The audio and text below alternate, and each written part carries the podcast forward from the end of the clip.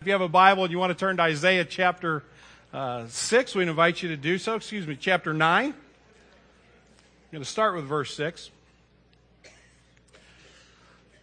But doesn't having a white Christmas kind of put everything in order? I mean, isn't that really um, the way it should be? You know, you, you look at the, the Norman Rockwell paintings, you, know, you look at the pictures we have here uh, on the screen of Bing and the, and the gang singing there uh, at a white Christmas, the Charlie Brown folks. There's something about this idea of, uh, of peace and contentment. There's something about a white Christmas that speaks uh, serenity. Life is in order.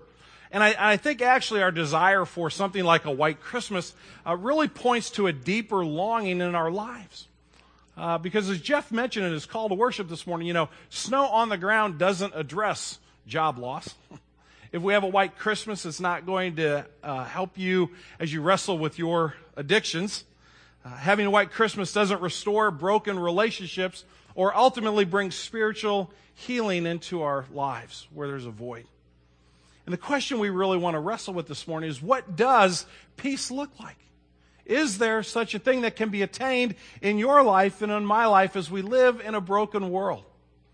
All I want for Christmas is a white Christmas really speaks to the deeper longing of our hearts to know that there is actually order in the universe, that there is actually uh, someone in control and there is purpose and there uh, is meaning. You know, perhaps in, in your mind, like mine, this is the, the picture of a white Christmas, but I think, or, or of a perfect Christmas.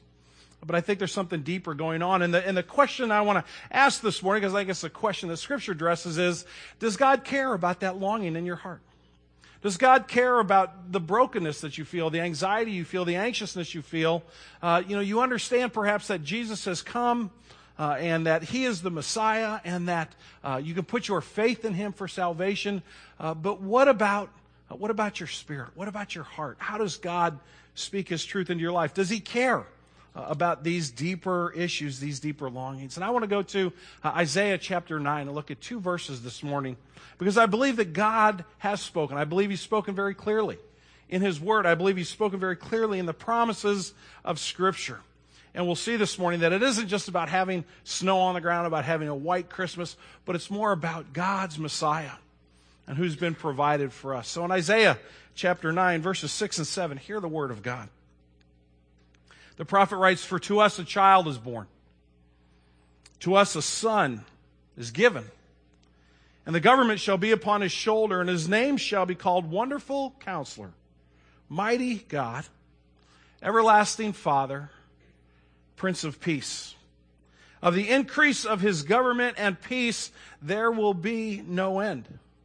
On the throne of David and over his kingdom to establish it and to uphold it with justice and with righteousness from this time forth and forevermore. The zeal of the Lord of hosts will do this. It's a reading of God's holy and perfect word. To him be glory forever. Will you pray with me? Father, I uh, dare say that every person in this room really would love to have the perfect Christmas. But that may mean a lot of different things to each one of us. For some of us, it, it may be just as simple as having the family gathered around the tree. For others of us, it may be longing for just one day without that temptation that just will not let us go. Father, for some of us, it may be a relationship restored. Talking to someone we haven't spoken to for years. Father, we come here on Sundays and we try to kind of dress nice and look like our lives are all together. When people ask us how we're doing, we always say fine. And yet, Lord, you know what's uh, in the depths of our hearts. You know those things that cause us to toss and turn in the middle of the night. You know the anxious moments. You know the fear, the disappointment. So, Father, I pray this morning for those of us who uh, are struggling to, to truly understand what it means to have order and peace in our world. Father God, that you would speak to our hearts. Lord, what I have to say, it just doesn't matter. Man's words are empty and shallow and void of any eternal weight. It is only your word that speaks truth. And so, Father, we rest upon that this morning. We trust in that message this morning. And I ask that I wouldn't get in the way of it. Forgive my sin, Father. Don't let me keep anyone in this room from hearing what you want to say to each one of us today. Lord Jesus, come and be our teacher. We pray in your name. Amen. Well, probably the vast majority of you have heard those verses read, which I just read a moment ago. Those are very familiar uh, scripture words that are spoken this time of year. Pretty much in, in any church you wander into between now and Christmas Eve, you've got probably better than a 50 50 chance of hearing that passage read at some point during uh, the morning. But let me give you just a very brief background of Isaiah's world and what he was facing and how God was speaking into that particular situation and how that uh, will translate into uh, into our conversation this morning. Isaiah was a guy that that lived and ministered and worked in and around Jerusalem between about 740 BC and about 700 BC. So about 700 years before Jesus was born in Bethlehem. Isaiah uh, was uh, was a prophet during the time of the Assyrian Empire, which would have been to the north and the east of the nation of Israel. Uh, he lived in a time when, uh, when Egypt was wanting to throw off the Assyrian rulers, and so directly to the south of the nation of Israel, there, there was a uh, there was a land, there was a, a nation that was uh, militaristic uh, and was seeking uh, their own freedom and, and to be out from under the oppression of the Assyrians, and there was little tiny Israel caught right in the middle. Uh, and the kings of Israel were at a loss of what to do, and Isaiah kept saying, "We need to trust God." we look like we're a small pawn in this political game, in this military game, but God is going to do something miraculous in our day if we will but trust Him. But the, but the facts were for anybody who lived in the day of Isaiah, it was a day of national crisis. It was a day when their, literally their nation could vanish in an instant because of the military might that was all around them. But they didn't just have a national crisis on their hands, they also had a crisis of morality on their hands. I, I'm not going to put these passages on the screen, but I'm going to read for you just a couple of verses out of chapter 1 of Isaiah. In verses 2 through 4, Isaiah writes this. He's speaking on behalf of God, and he says, The ox knows its owner, the donkey its master's crib, but Israel does not know. My people do not understand. Ah, a sinful nation, a people laden with iniquity, offspring of evildoers, children who deal corruptly. They have forsaken the Lord. They have despised the Holy One of Israel. They are utterly estranged. The nation of Israel didn't just have a national crisis, they had a crisis of character, they had a crisis of morality. They were rebelling against God.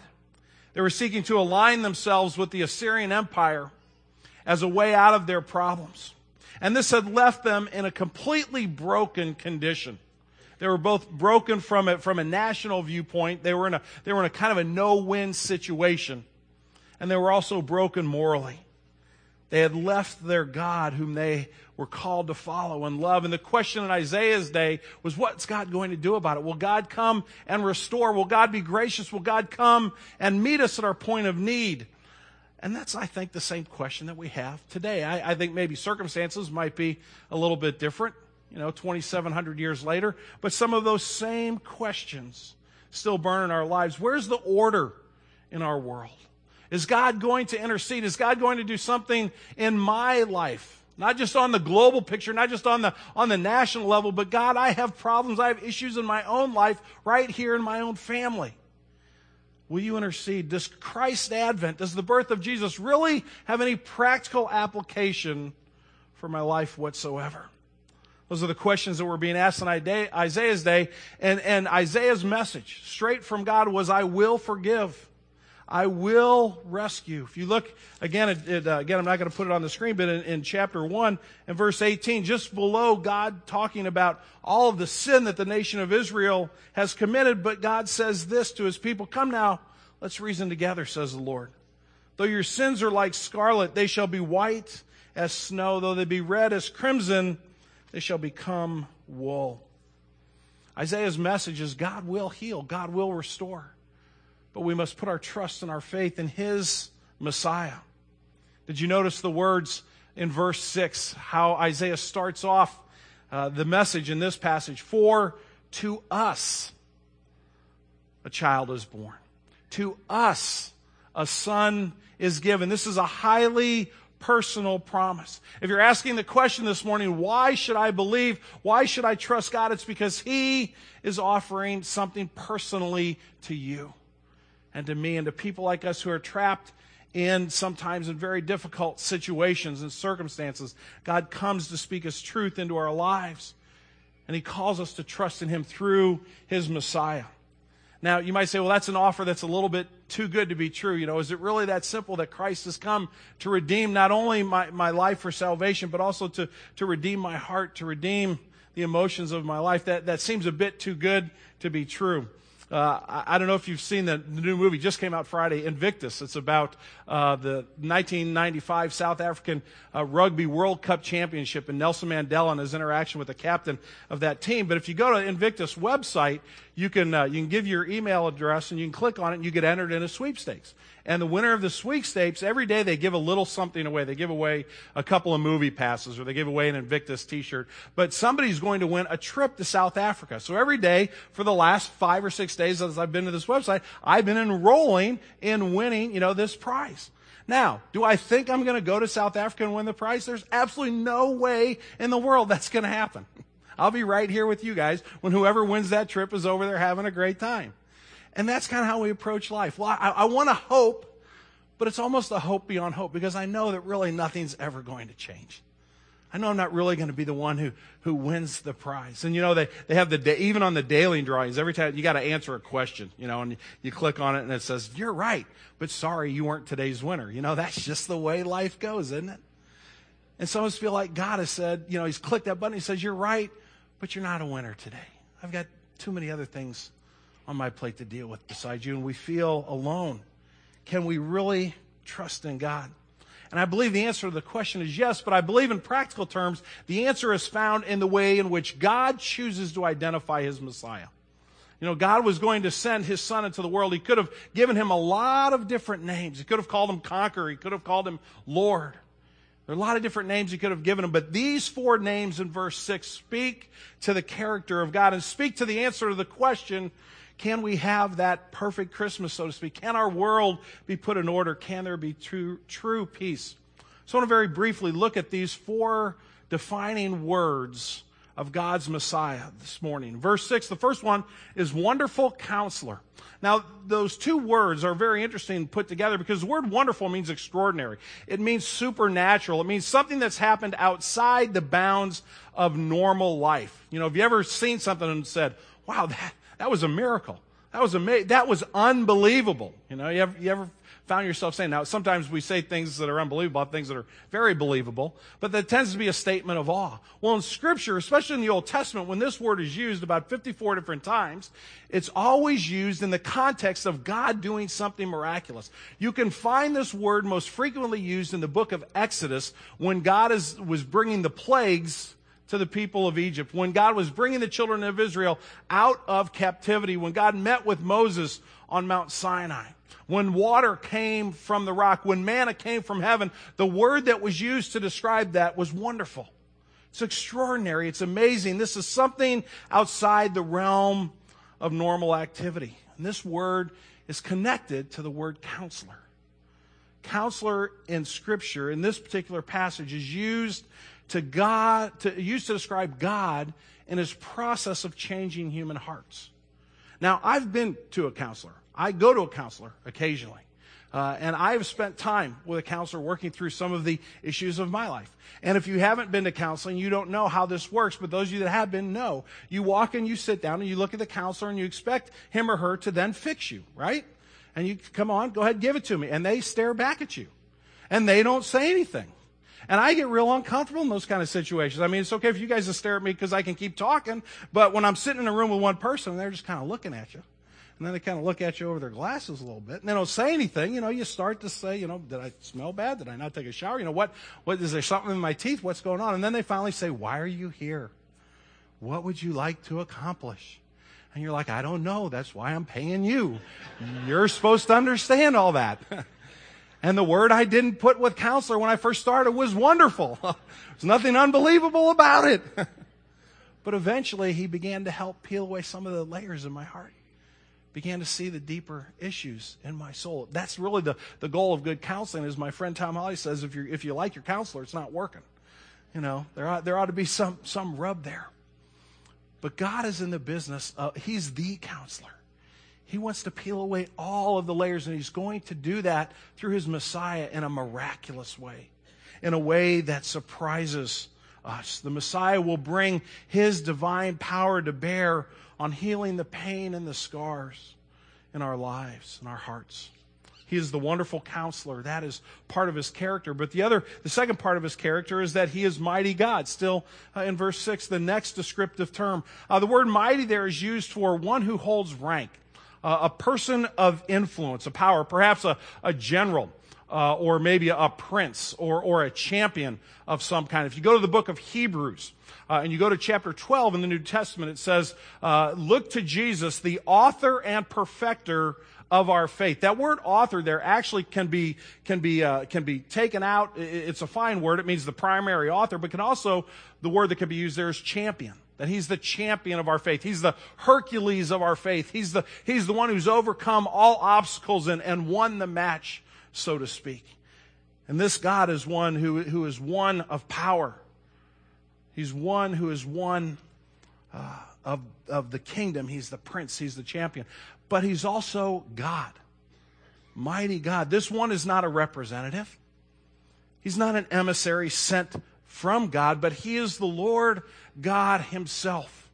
When God deals with his people, he doesn't send an angel to do that. You know, you hear about guardian angels, and you know, if they're guardian angels, I, th- I think scripture speaks a little bit to that. I think there's, there's some truth to that. But quite frankly, I'm not all that interested in having a guardian angel. I would much rather have the Lord himself interested and the issues of my life. And that's exactly what Isaiah says this Messiah is going to be. He's going to be the mighty God, the one who's strong enough, impactful enough to make a difference. Uh, we're on our third child going uh, away to college next year, third and last. And uh, we're kind of excited about that part. And uh, Jordan's applied to several different schools. And one of the schools he's applied to is the University of Alabama. Uh, and um, I, as we've gone through the application process, I try to help my kids figure out how to apply for scholarships. And Jordan's got some really good grades and some really good test scores. So I'm on the Alabama website and I'm looking for somebody who's a contact person that can help me with this. And I, the only person I can find on the Alabama website that I could actually get to in an email was their dean of students, a guy named Tim Hebson. And I found Tim Hebson's name last August, and Tim and I become wonderful friends. And I email Tim every once in a while, like, okay, Tim, here's what we're doing. Can you put me in touch with somebody? I'm like, you don't know me from Adam, but I'm just trying to, you know, kind of help my kid. And he emails back and says, sure, I'll be happy to help you. By the way, I saw your name there. You're the pastor of a church. And, and I used to work in a college ministry before I became dean of students. I'm like, oh, we got a little connection here. Really, what college ministry? We end up, we know people, we, we know some of the same people. And Tim's like, you know, I'll put you in touch. You know, I'm not going to get you, you know, kind of the 23 year old kid right out of college in the financial aid office. I'll get you, the chairman of the financial aid office will give you a call. Wow. Went right to the top. Pretty cool. I got somebody can get something done. And that's what Isaiah's saying here. You need somebody who can really speak peace into your life? Come to the mighty God, the Messiah, who will save, who will redeem. He's a wonderful counselor. He's a mighty God. But the third descriptive term for the Messiah who can truly bring peace to us is everlasting Father. Everlasting simply means a continuous presence. There is no past or present or future with the Messiah. For him, everything is now. He is not limited by time. He's not limited by geography. He's not limited by the fact that he's over here and you're over there and he can't quite get you yet. This Messiah is everywhere all of the time. And he is the one who continually and in an ongoing way from beginning to end as we would define that in human terms, and even outside of those parameters and that scope, He is the one who cares for His people because the word that is attached everlasting is the word Father. And that is a precious word. It can be a destructive word. Some of us have had difficult relationships with our fathers. For some of us, we hear the word father and we recoil, but we recoil in a sense because even though we've had a negative experience somewhere deep in our heart, we know what it should be. We know what it ought to have looked like.